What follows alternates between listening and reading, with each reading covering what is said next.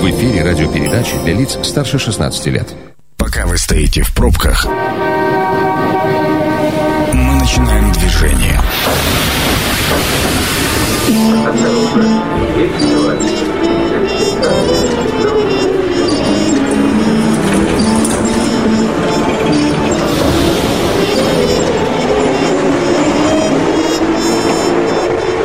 Метро. Главные темы Красноярска.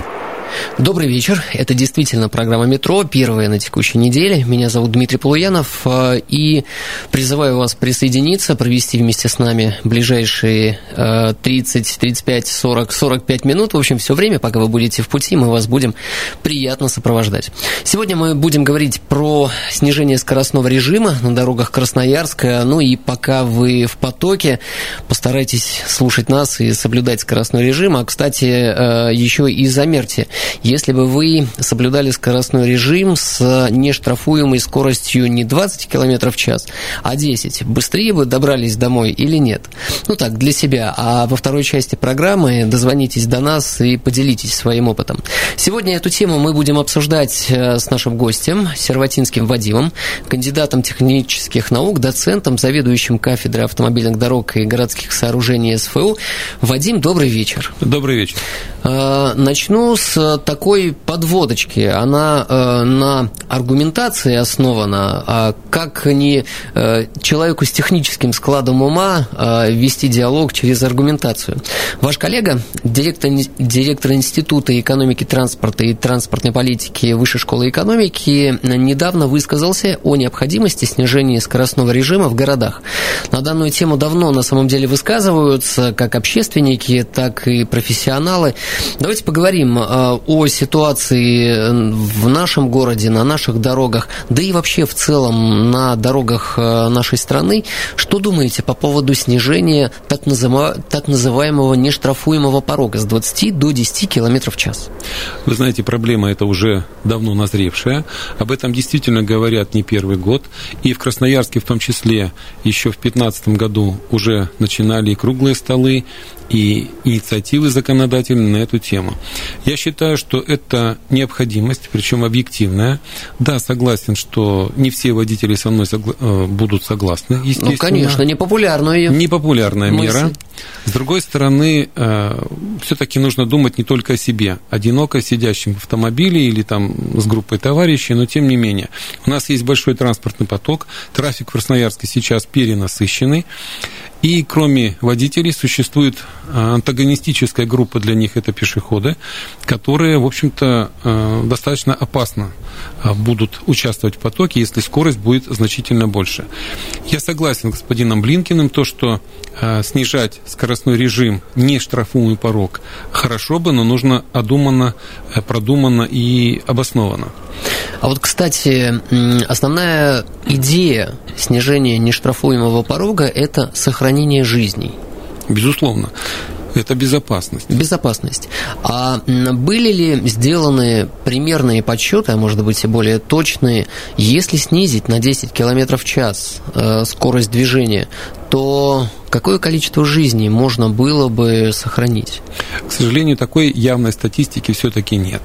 У нас, э, ну, опять же, количественно идет набор э, пострадавших, но я думаю, что все-таки есть и другая сторона объективная. Если бы мы рассмотрели плюсы и минусы этого решения, э, мы бы пришли к тому пониманию, что все-таки транспортный поток нужно, чтобы двигался, двигался равномерно, без рваных темпов, что сначала в транспортном заторе мы стоим, потом ускоряемся, формируя себе некую иллюзию движения. На самом деле, если бы мы равномерно распределили автомобили по городу, чего сделать вообще-то невозможно пока, если не задействовать всю сеть улично-дорожную. И э, еще одна ситуация – это экологическая безопасность. Если транспортный поток стоит или движется с очень низкими скоростями, выбросы достаточно большие и опасны. Если движутся автомобили с большими скоростями, на больших оборотах двигателей опять выбросы большие. Минимальные... А большие это какие? Ну, большие, вот, ну, считается больше большими 100 оборотами. километров в час? А вы знаете, даже больше 90. Больше 90? Да, это зависит, опять же, от двигателя, от количества оборотов. Если число оборотов 2500 и, и выше, то от 2 до 3 тысяч оборотов самая оптимальная работа двигателя. Получается, что э, скорость, с которой сейчас, э, разрешенная скорость, допустимая да. скорость, с которой сейчас движутся автомобили, 60-80 км в час, это оптимальная скорость с экологической точки зрения? Да, конечно. С экологической это оптимальная. Но предложение снизить для того, чтобы не 80 км была допустимая скорость, а сколько? 60? Давайте мы э, будем говорить пока не о скорости, а осознаем, где это сделать. Снизить, да, конечно, хорошо, но на магистральных улицах, на скоростных автострадах, наверное, это будет странно. Тем более, что а, наши современные автомобили настолько э, высокодинамичные, что для них 50-60 км в час – это просто оскорбление водителю. Вот. С другой стороны, если у нас какие-то узкие транспортно-пешеходные улочки, где у нас есть, кроме того, общественный транспорт, и там нештрафуемый порог будет 20 км в час, вот представьте, 80-79 км в час движется автомобиль, а рядом с проезжей частью находится пешеходный проход. Разное время суток, э, необеспеченная видимость, и при, э, не дай бог, ДТП, то последствия будут гораздо более тяжелые. Хотя вроде бы порог не штрафуемый. Разве ограничи, ограничители, вот э, бордюры, разделительные заборы между тротуаром и дорогой не решает задачу. Хотя, если честно, я сам очень часто, передвигаясь по городу на автомобиле, вижу, как э, некоторые пешеходы совершенно спокойно перепрыгивают через забор и э, не по пешеходному переходу, а на прополую бегут через дорогу. Вот вроде бы и заборы есть, но и даже в этом случае не останавливает. Вы знаете, я когда студентам рассказываю про четвертую группу ограждений, препятствующие, это вроде бы как вызов русскому человеку, потому что целевая функция функция устройства таких ограждений – непреодолимость. Не а что значит четвертое? Это значит 2 метра в высоту? Да, 2 метра в высоту. Не представляю себе в нашем городе. Мало того, это страшно дорого было бы еще. Вот. Во-вторых, эти ограждения не э, для водителей не для пешеходов. Это как раз отделяет визуально проезжую часть и препятствует выходу пешеходов в несанкционированных местах. Тогда водитель будет как раз, мы стремимся к тому самой равномерности движения транспортного потока, водитель будет более уверенно себя чувствовать на проезжей части, он будет более правильно выбирать как режимы движения, так и э, не только скоростные, но и направления движения. Вот. Поэтому пешеходы, конечно, приносят большую турбулизацию в поток, возмущение. Давайте поговорим все-таки про Красноярск э, и э, правильно ли я понимаю, что в центре города э, нужно снизить скорость до 40 км в час, пусть даже сейчас с допущением плюс 20 км нештрафуемого этого порога, и тогда движение по городу снизится, по центру города снизится, факт. На сколько километров пока сказать сложно, но замедлится это точно. Замедлится.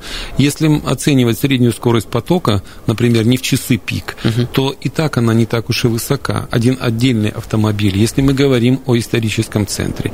Если мы будем говорить о магистральных улицах, таких как, например, проспект Металлургов, да, проспект Свободы, угу. если мы движемся на подъем, вот, какие-то такие улицы, где скоростные режимы очень высоки, партизана Железняка, многополосная дорога, крайние левые полосы. Вот если бы, опять же, водители очень э, внимательно и дисциплинированно себя вели, крайние левые полосы были бы скоростные. Крайние правые, особенно в том случае, если там есть поблизости пешеходные проходы, они должны быть менее скоростные. Это означает, что разная скорость Разная. и разные знаки на разных полосах движения? Э, по-хорошему, да. Но водитель и так перегружен информацией, у него просто не в состоянии будет воспринимать. Это должно быть уже как бы на уровне умений и навыков. Вот это и так расценивается. Другое дело, я считаю, что если снижать не только вот скоростной режим не штрафуемый, а, например, оставили бы требования, как на дорогах общего пользования. Левая полоса скоростная, угу. по ней не надо ехать медленно смещайте тогда по правой полосе. С разрешенной скоростью двигайся по левой, ну, более высокой. Да? Сейчас нарушением это не является. То есть такое понятие, как нарушение полосности в городах нет. А вот на дорогах общего пользования, опять же, есть. Есть, да. Но, кстати, э, в городах часто с левой полосы поворачивают налево. И если там еще разрешить э, сделать условно да, более скоростной, то это, наверное, увеличит количество ДТП. Ну, вот э, левые повороты – это вообще беда в городах. Видите, улица Шахтеров тому пример. Да. Когда заменили и исключили левые повороты, стоящая просто э, в ступоре улица вдруг поехала. Поехала, факт. И теперь преодолима, в общем, почти в любое время года и суток. Вот поэтому левые повороты, да, рубят, но, опять же, как мы правильно сформируем отнесенные левые повороты, если мы уходим вправо, а потом на пересечении, значит, движемся туда, куда нам нужно, в левую сторону. То есть масса технических решений, которые бы позволили. Другое дело, что город Красноярск, если мы говорим конкретно о нем, город все-таки старый, угу. исторический центр формировался под гужевой транспорт. Сейчас транспорт изменился, как по габаритам, так и по скоростям. Следовательно, нужно также дифференцировать дифференцированно подходить и к улицам. Если развивающийся город и новые улицы мы выносили бы как магистральные, и на них выносили бы только транзитное движение, да движется там замечательно, с большими скоростями хорошо. Тот же самый общественный транспорт. Выехал на транзитный участок магистрали, быстро проехал угу. и ушел на прилегающую территорию, высадил пассажиров и с меньшей скоростью движется вот по дублерам, по низкокатегорийным улицам и так далее. А магистральные улицы, они работают как вот э, распределители больших транспортных потоков. Вадим, мы же с вами понимаем, что э, заставить русского человека соблюдать правила ну, это нужно очень сложно. постараться, очень сложно, да. Сложно, согласен. И э, самый действенный... Э, я увидел два действенных инструмента, поделюсь. Э, на прошлой неделе я был в Ачинске, и я видел знаки на центральной улице 40 км в час, но я неизбежно ехал медленно, потому что там через каждые условно 200 метров лежачий полицейский. Я был этому очень недоволен. Приехав из Красноярска, я подумал, ну что ж за дела такие. А, а неизбежно ехал очень медленно, 40 км в час. Вот это первое. А второй инструмент – это штрафы как ни крути, но когда тебе в карман постоянно что-то капает, не так, рука раз из такая кармана. залезла и из кармана вытащила да. купюру и говорит, с тебя 500 рублей, то это тоже очень серьезно дисциплинирует. Да, конечно, разные способы есть, экономические, технические, как угодно. Вот прекрасный казанский опыт говорит о том, что экономически работает, но а, он немножко связан с затратами, установлено большое количество элементов фото-видеофиксации, и практически через каждое там город Сочи насыщен у нас э, видеокамерами, и на одной полосе может находиться на протяжении одного километра опять две-три камеры, получите штрафные санкции там, 2-3 раза. И когда 5-6 раз проехал, и ты остался там 3-4 тысячи заплатил, уже в следующий раз подумаешь, надо ли превышать скорость. Стоит сказать, в Красноярске количество камер увеличивается. Да. И я сам с каждым месяцем наблюдаю то там, то тут появление новых камер. А, Однозначно это делается для автоматизации, для увеличения контроля. И наверняка следующий шаг – это как раз шаг э, более контролируемого введения э, любых решений, в том числе и э, вот так называемого нештрафуемого порога. Да, конечно. Здесь еще решается одна задача, очень серьезная, которая пока прогнозируется плохо. Это, это рост и изменение интенсивности движения. Как в течение суток у нас меняется состав потока и э, скоростные режимы. То есть мы э, здесь, зная и накрыв вот этим большим, большой сетью камер, будем понимать, как двигаются автомобили, с какой скоростью, где у нас идет перезагрузка. То есть формируется некоторая интеллектуальная составляющая транспортной системы. Чем поможет эта информация? С одной стороны, будет понятно э, дорожникам, где у нас узкие места. Вот, с другой стороны, естественно, для водителей все-таки будет формироваться карта заторовых ситуаций, значит, мы распределять поток на существующую уличную дорожную сеть, значит, маршрутизация. Угу. То есть у нас будет развиваться как раз опять цифровая интеллектуальная система. Вадим, предлагаю сделать сейчас остановку, прерваться на небольшую рекламу и вновь вернуться к нашей беседе. Хорошо. Это программа «Метро». Авторитетно о Красноярске. Продолжаем обсуждать тему дорожного движения и скоростных режимов. Меня зовут Дмитрий Полуянов, а сегодня в гостях у нас Серватинский Вадим, кандидат технических наук, доцент, заведующий кафедрой автомобильных дорог и городских сооружений СФУ. Вадим, добрый вечер еще раз. Здравствуйте, друзья. А, подскажите, вы наверняка общаетесь с представителями ГИБДД, с представителями Минтранса, и э, Какова их позиция относительно снижения нештрафуемого порога до 10 км в час? А, вы знаете, большей частью все-таки они склоняются к тому, они, я имею в виду пока Минтранс, угу. склоняются к тому, что все-таки а, порог нужно уменьшать. Вот. ГИБДД мнения разделились.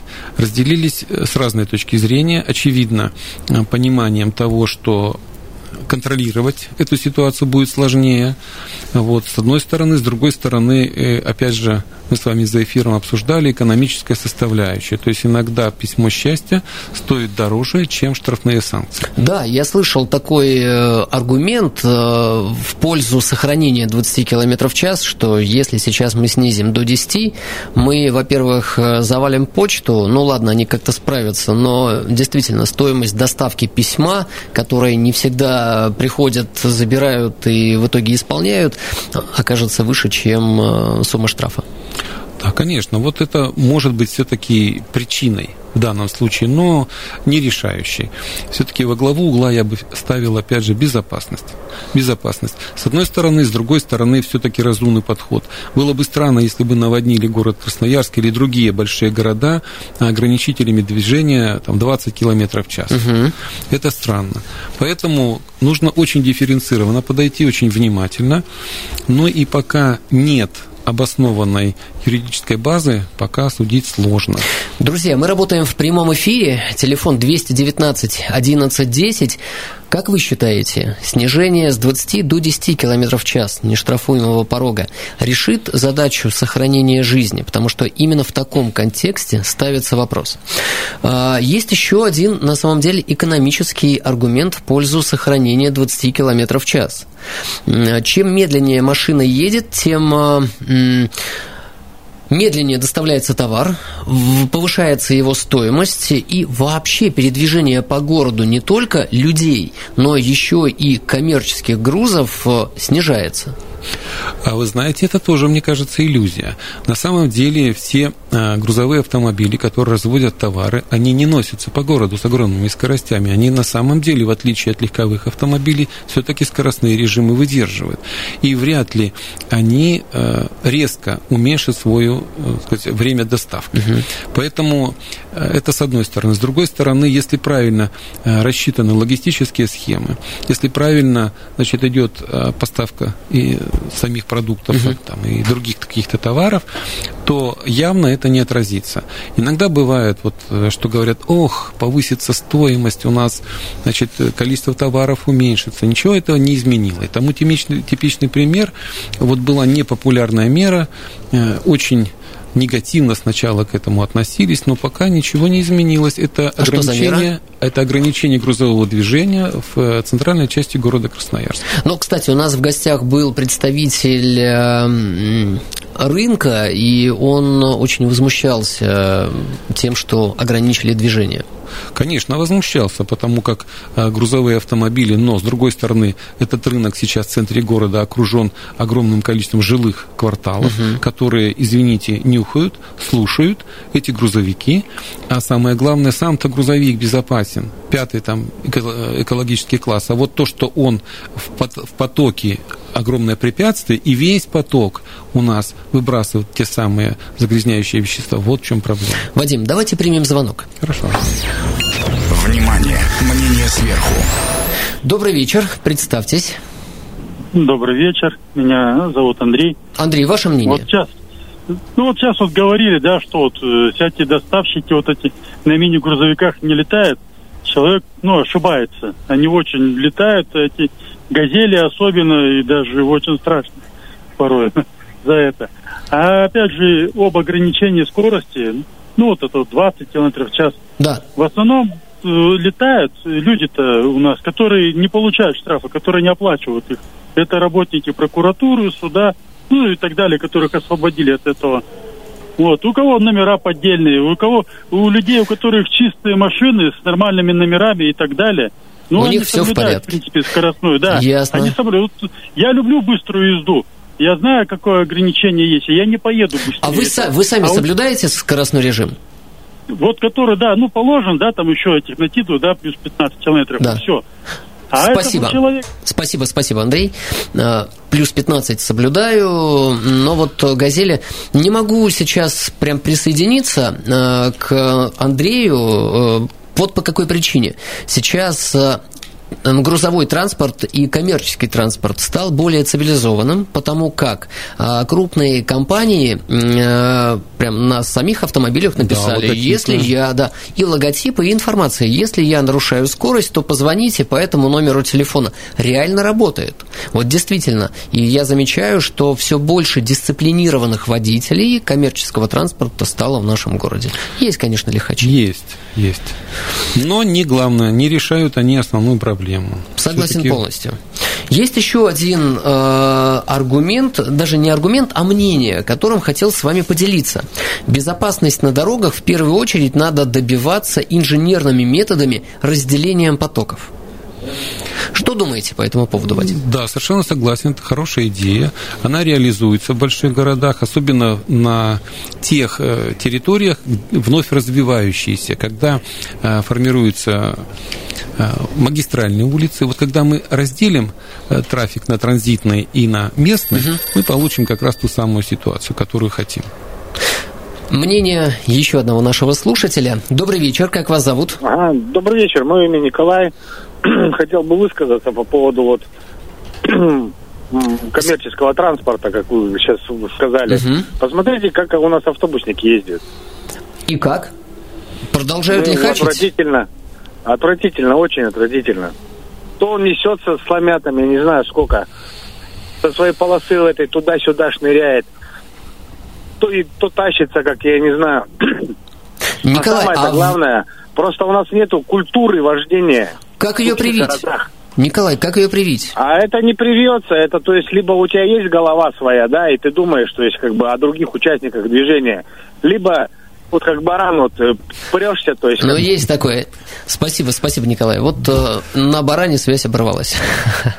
тоже мнение как бы имеет место, но на самом деле тоже предмет особого внимания это общественный транспорт, причем э, малогабаритный, а вы обратили, наверное, внимание, в городе идет у нас переход на э, большие, на вместительные, на низкопольные автобусы, и оставшиеся вот эти маленькие маршруточки, они уходят в небытие.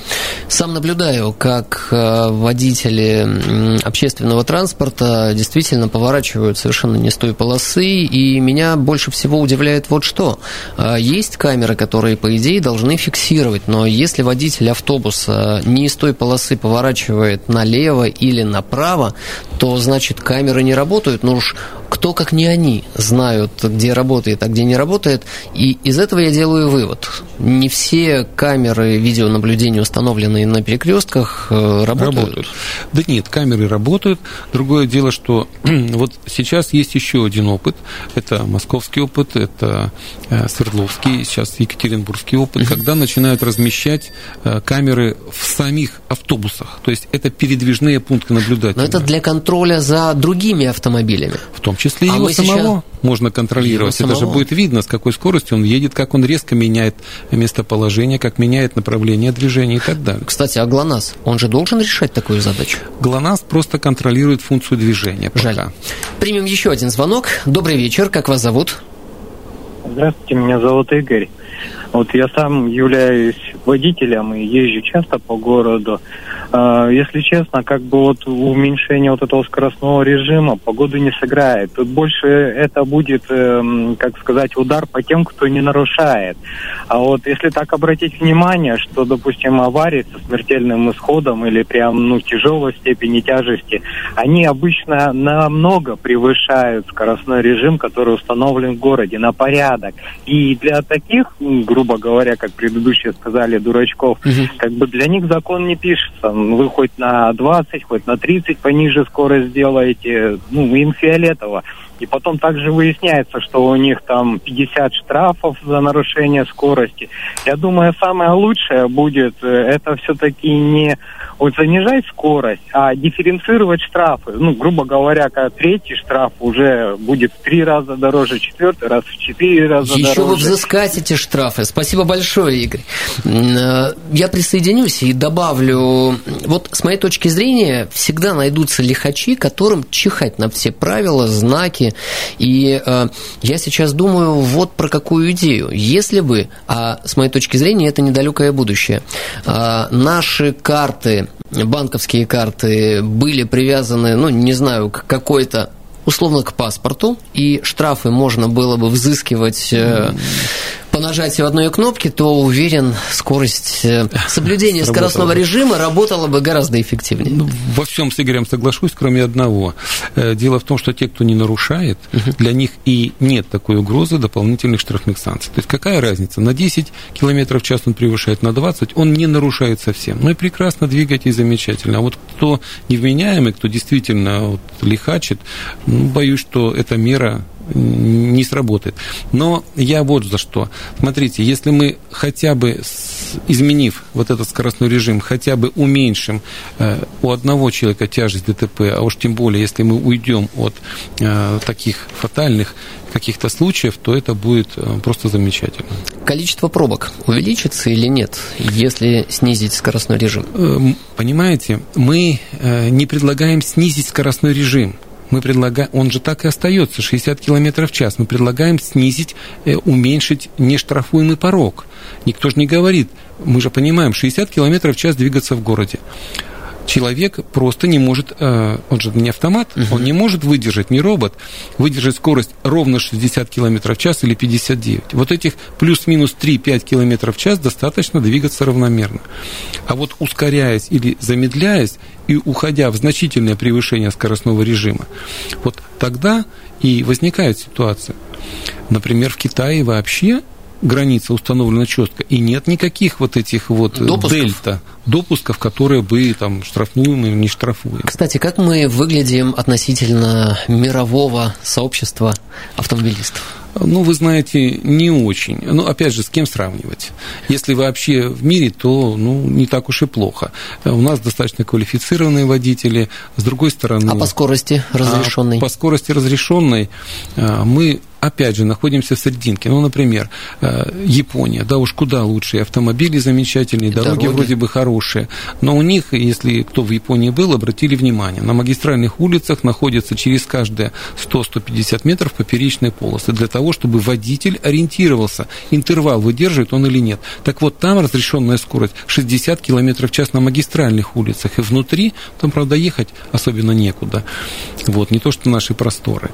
Ну, а вот в более таких развитых в европейских странах там тоже скоростной режим ограничен, там никто не превышает скорость, опять же, явно. Ну, в основной массе. Есть отдельные, как и у нас. Загородные федеральные трассы, с вашей точки зрения, скоростные режимы должны остаться теми же? Да, Безусловно, это вынесенные трассы, они предусмотрены для тяжелых нагрузок, для большого перевоза э, не только грузов, но и пассажиров. Э, опять же, там обочины, там нет пешеходных проходов, все федеральные трассы выносятся за населенные пункты, поэтому там нет необходимости, там наоборот, необходимо улучшать саму дорогу и увеличивать скоростной режим. Вадим, а можно ли э, в центральной части города нашего и вообще других городов снижать скорость э, за счет регулирования светофорами? Можно. Э, одно время была система э, интеллектуальный светофор. Сейчас интеллектуальная транспортная система в городе начинает как бы понимание есть, начинает формироваться. Другое дело, что опять же наш любимый город, он немножко расположен интересно вдоль реки Енисей, угу. поэтому продольный левый берег у нас высокий, и поперечные улицы от реки вверх, они с большими продольными уклонами. Поэтому Последний вопрос. Да приближаемся к конечной станции. С вашей точки зрения, проспект Мира сделать пешеходным или достаточно ограничить движение, например, с 40 километрами в час? Ну, я считаю, что мы пока э, нет такой роскоши у нас сделать его полностью пешеходным, хотя было бы прекрасно.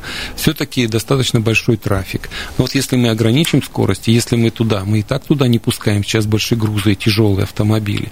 Вот, но э, тем не менее все-таки пользуется Пока популярностью. Пока надо. Спасибо огромное. Сегодня у нас в гостях был Серватинский Вадим, кандидат технических наук, доцент, заведующий кафедрой автомобильных дорог и городских сооружений СФУ. Говорили мы про снижение скоростного режима на дорогах Красноярска. Программа «Метро» будет опубликована на сайте 102.8.fm. Эм. Меня зовут Дмитрий Полуянов. До скорых встреч. Станция конечная. Поезд дальше не идет. Просьба освободить вагоны.